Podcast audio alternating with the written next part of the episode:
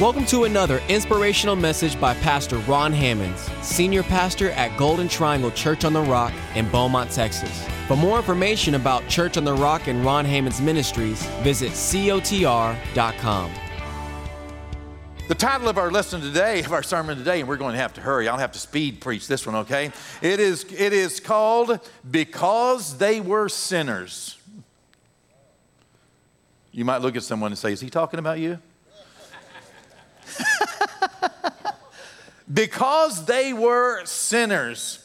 You know, Jesus talks about a lot of people groups. If you look in the New Testament, you'll find Jesus talking about different groups of people. He identifies them. The Pharisees, you know, they were a religious group and they had a lot of laws and they had a lot of questions and they felt like their good works would lead them to heaven. You remember that even the young rich ruler that came to Jesus said, What must I do to inherit eternal life? I mean, that's a Pharisaical approach. And there were about seven different groups of Pharisees. Pharisees. Then there were the Sadducees. Jesus talked about the Sadducees. What, uh, what is a Sadducee? A Sadducee, they did not believe in the resurrection.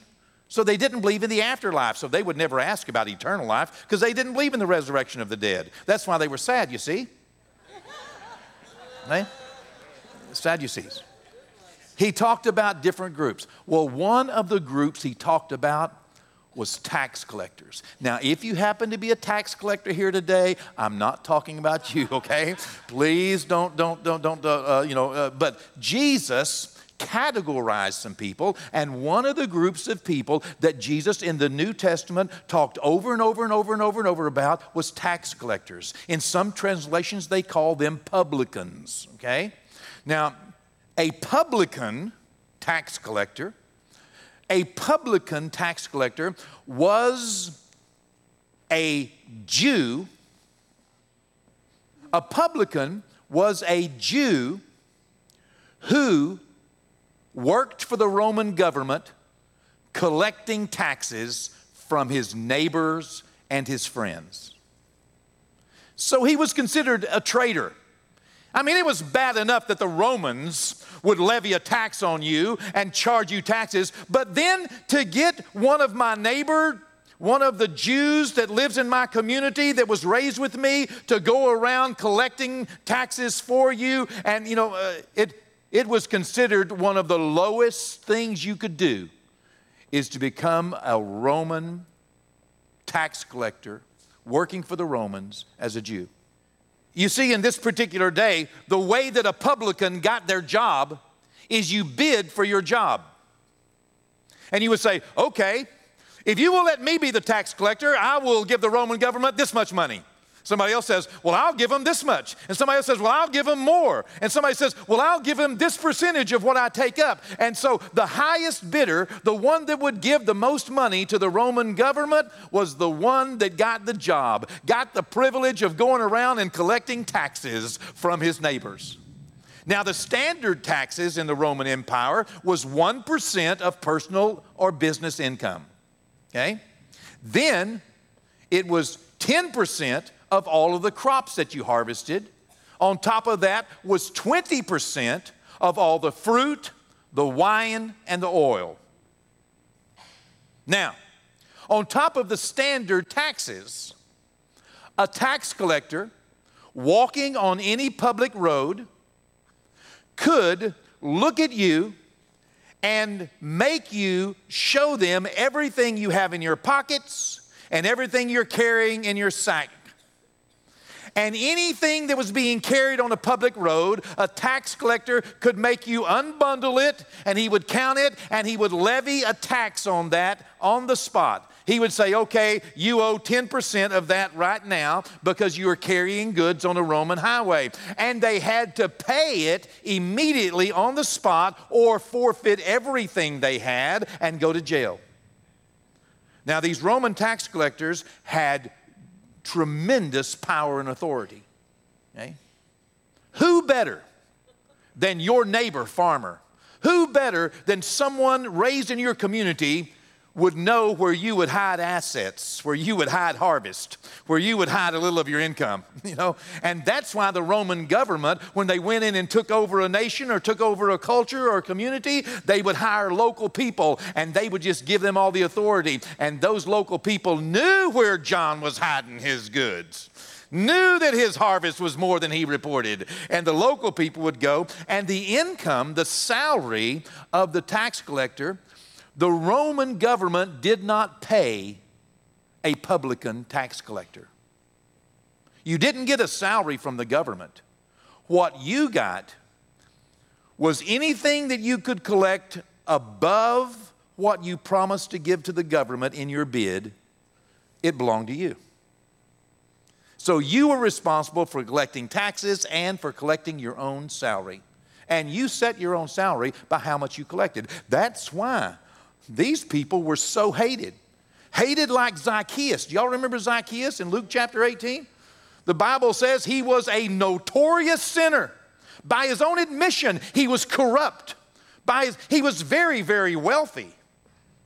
But he admitted that he had taken things from people through coercion and corruption, and he promised God that he would pay them back, and he would even increase them and pay them more back than what he had stolen from them. He admitted that he was a thief, that he was a sinner, that he was corrupt. Well, this is the same thing. In fact, Jesus, one time, in telling people, telling his disciples how to handle problems. He said, if you have a problem with somebody, you go to them alone and don't discover it to another person. You tell them face to face, you might gain a brother. But if somebody steals something from you and you go and tell them and they don't, you know, uh, uh, make it right, then you take an elder from the church with you so that every word can be established. And then that elder will be the judge. And then whatever that elder says is what you should do because you're, you're, you're empowering him to judge between you two. And if the guy still won't pay you back and the elder says he'll pay you back, and he won't, then you put him before the church and you tell the church both sides. And then the church makes a decision and basically votes on whether the guy should pay you back or not. And if he should pay you back, if it goes that far and he says, I'm not doing it, Jesus said in Matthew 18, treat him like a tax collector.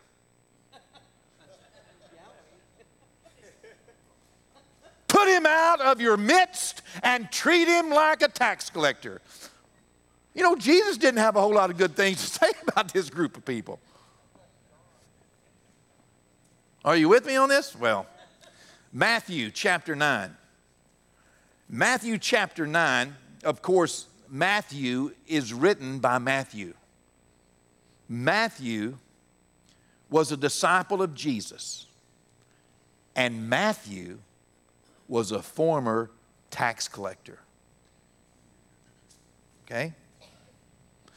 Now, Matthew is writing this account. And so, in Matthew chapter 9, Jesus had been in the city of Capernaum. He's leaving the city of Capernaum and he's walking out onto the highway and he's going to walk along the northern sh- uh, uh, uh, shore of the Sea of Galilee. And so, as he's walking along that shore, uh, it says this in verse 9 As Jesus passed on from there, the town of Capernaum, he saw a man named Matthew. Now, remember, Matthew's writing this account of himself. He saw a man named Matthew sitting at the tax office. Matthew was a publican.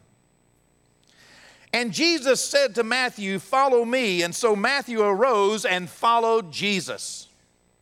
Now it happened as Jesus sat at the table in the house that behold, many tax collectors and sinners came and sat down with him and his disciples. Now, now Matthew just says that, you know, Jesus walked by a man named Matthew and called him, and Matthew followed him. And, and then later at some, you know, sometime at some place, they were sitting at a dinner and there were a lot of sinners around. Matthew kind of just kind of just minimizes this and blows it off. That's because Matthew has this true heart of a humble disciple of Christ. He's showing his humility. In fact, in several places in Matthew, Matthew does not necessarily give us a lot of details about himself. Matthew does not boast about how many people he led to the Lord or, or how much he gave or, or what it cost him. Matthew is kind of very, very humble in his approach to writing about himself. But we have Mark and Luke who are not bothered by embarrassing Matthew just a little bit. And so, Luke, in this same account, in Luke writing about this count, having researched it, Luke chapter 5, verse 27, after these things, Jesus went out and saw a tax collector named Levi, which is Matthew sitting at the tax office. And Jesus said to Matthew, Follow me. And so Matthew left all and rose up and followed him. Then Levi, Matthew, gave Jesus a great feast in his own house. All of a sudden, we find out that Matthew didn't tell us that, hey, this, this occurrence I'm fixing to tell you about actually happened in my house, actually happened with my friends actually happened at my expense. I, yeah, yeah, yeah. I threw Jesus. Yeah, Jesus asked me to come and follow him, and, and, and, and I did. And it changed my life so much that, that, you know, I spent my own money, brought him in my own house, and gathered all my friends together so that they could hear him. That's what actually happens. And, the, and it says in, in verse, uh, uh, uh, uh mm, well, look at Mark. Mark, the second chapter, verse 15. Mark even puts a little bit more onto it. Now it happened as Jesus was dining in Levi's house. You know, sometimes people imagine that these disciples were just young little boys. In fact, I've even heard it preached. They're young teenagers, didn't know very much, and uneducated, and you know, you know, that's not the truth. Peter was a married man when Jesus called him. James and John were heirs to a fishing fleet, and they left the fishing fleet with their father and the hired servants. Okay? Matthew was a government official, wealthy, had his own house, and the ability to throw a great banquet in his own house. This guy is a man of means. He's a man who is, is, has, has had a life. It's not he was aimlessly wandering around, didn't have anything else to do but become a preacher. Hello?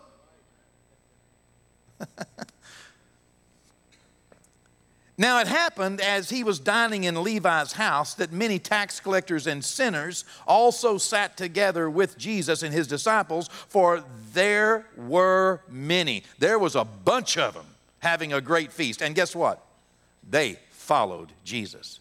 The end result of that is that these other tax collectors and sinners, they got all changed in their life. And they gave their lives in pursuit of the things of Christ, just like Matthew did. They heard what he heard, they saw what he saw, and because he reached out to them and Jesus came and met with them, it changed their lives and they followed Christ. Wow. How wonderful is that? Well, back to Matthew 9.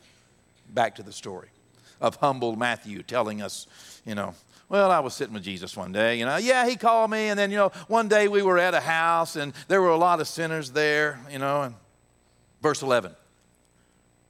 And when the Pharisees saw that Jesus was eating with tax collectors and sinners, when they saw it, these Pharisees said to the disciples of Jesus, Why does your teacher eat with tax collectors and sinners?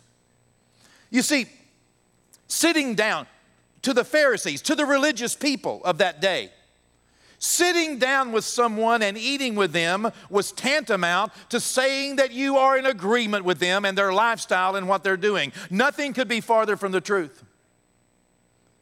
You see, just because Jesus was there did not mean that he agreed with the corruption or that he agreed with the thievery. Why does your master eat and associate with people like this? It wouldn't be the first time, the only time, or the last time that Jesus was accused of having consorted or been around or fellowshipped with or, or congregated with sinners. To sit down and eat with someone or to be around with them, to love them, love does not say, I agree with you. Love always says, I love you. Love says, I love you and I care about you. Love is not the measure of the person being loved. Love is the measure of God in the person that's doing the loving. Forgiveness is not the measure of the person that's being forgiven. Do you know that God loves you and He forgives you, and that says nothing about you? Royce, I know you. God, the, how much God loves you doesn't say anything about you, it says everything about Him. God loved me. He loved me when I was yet a sinner. He died for me, the ungodly, the just for the unjust. He gave his life a ransom for me before I ever knew him, loved him, cared about him, gave him the time of day. In my sin, he loved me. You see, love says nothing about the person that's being loved and everything about the person that is doing the loving. Well, Jesus heard what the Pharisees had said, verse 12. When Jesus heard that, he said to them, Those that are well have no need of a physician, but those who are sick. But go and learn what this means.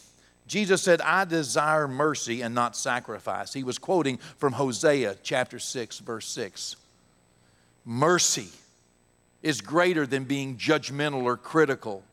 It's greater than any other outward expression. The inward expression of our love for others is greater than any outward expression saying that we love God. But if we say we love God and we hate our brother, if we have this world's goods and our brother is in need and we do not move with compassion and help to meet those needs, especially an eternal need, then how does the love of God dwell in us? Sad to me that some people get born again and after a decade they don't have any more sinner friends. How do you expect to catch fish? Oh, this is good stuff. I mean, I read this right in the Bible.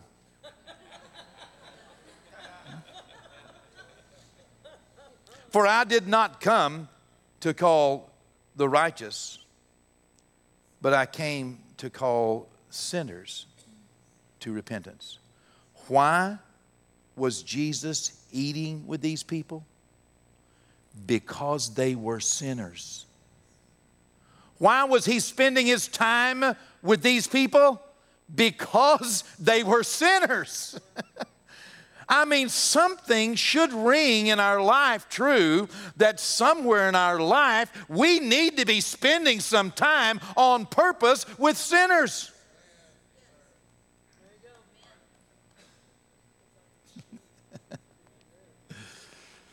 Let me tell you some things I got out of this. Y'all ready? All right. Number one, we should hate sin, but we should love to be around sinners. I know that's controversial, but listen to it again. We should hate sin, but we should love to be around sinners.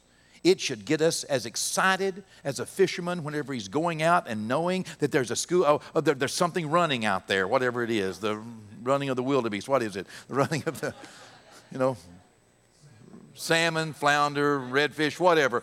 Whenever you get up in the morning and you hear that, oh my goodness, woo, man, there's a bumper crop of squirrels. October 1st, squirrel season opens. You ought to get excited about, oh my goodness, oh, I can't wait to get to work. There are sinners everywhere. Glory to God, I'm going to Walmart today. Do you know how many sinners are in Walmart? Woo! I get to go and sit in a classroom with about 30 other people. Ooh, there's a bunch of sinners. Ooh, yeah, yeah, yeah. Uh, Getting, a man. Yeah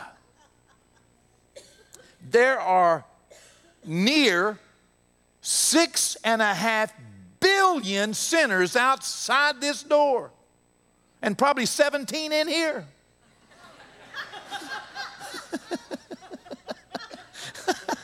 what are you laughing at, Shirley? I was including you in there.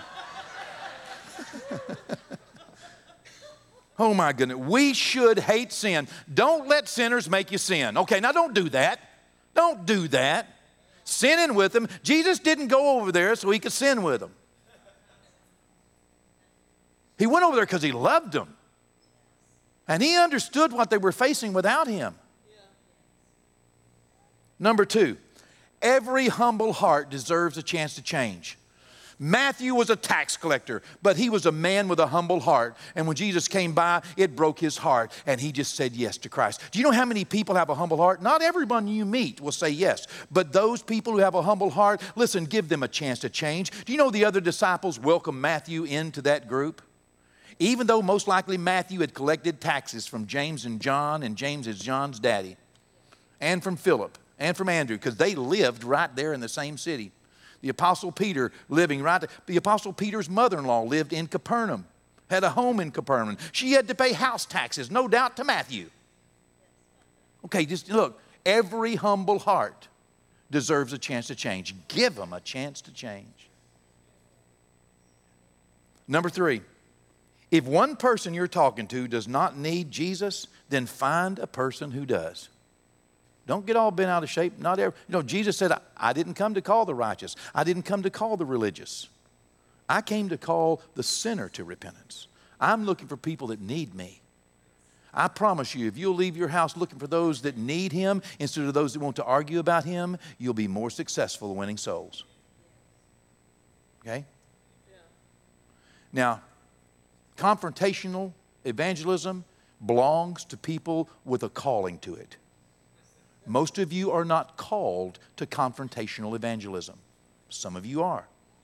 But most of you are called to pick fruit. Just to let the fruit, because Jesus said the fields are ripe. I just need more harvesters. You're just a harvester, okay? You water seed, you sow seeds, and you, and, you, and you pick fruit that falls off into your hands. That's easy. If you will do it on purpose. Something that we've done with our marketplace ministry in, in England. It's what I'm going to ask you to just, just, just, just think about. It's not for everybody, but don't discount it. Okay? Because Jesus has given us a picture of this. We might consider giving a feast in our own homes at our own expense and inviting some sinner friends to meet Jesus.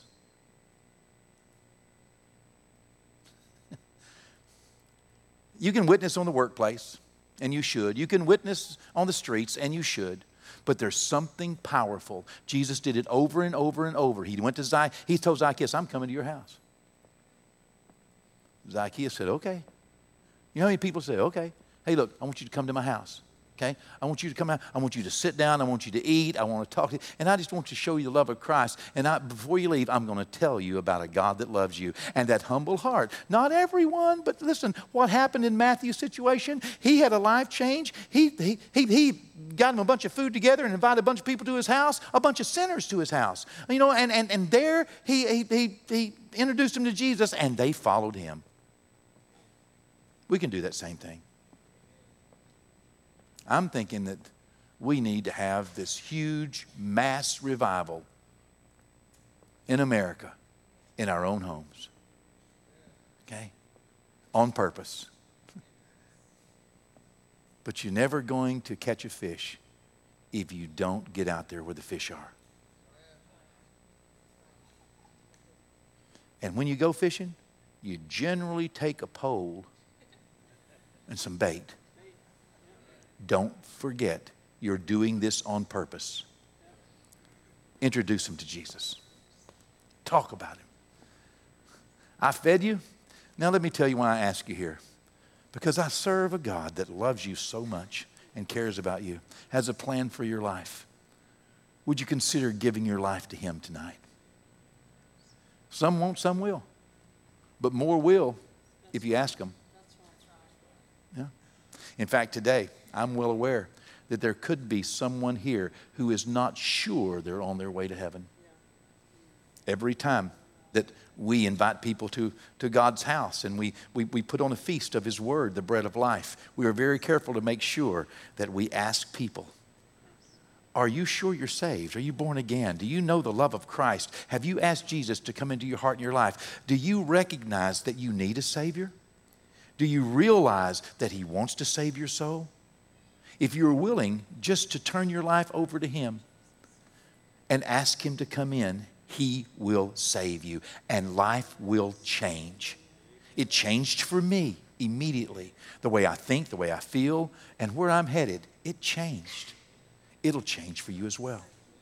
So today, as we are closing, I'm going to ask you Are you sure you're born again? If you are born again, then let me encourage you. Hate the sin, but love the sinners. Don't be critical and judgmental and condemning. Offer them the good news. Jesus loves them. And if you come across someone who does not need Jesus, find the next person because they will. And consider opening up your heart and your home to sinners on purpose so that you can bring them to Christ.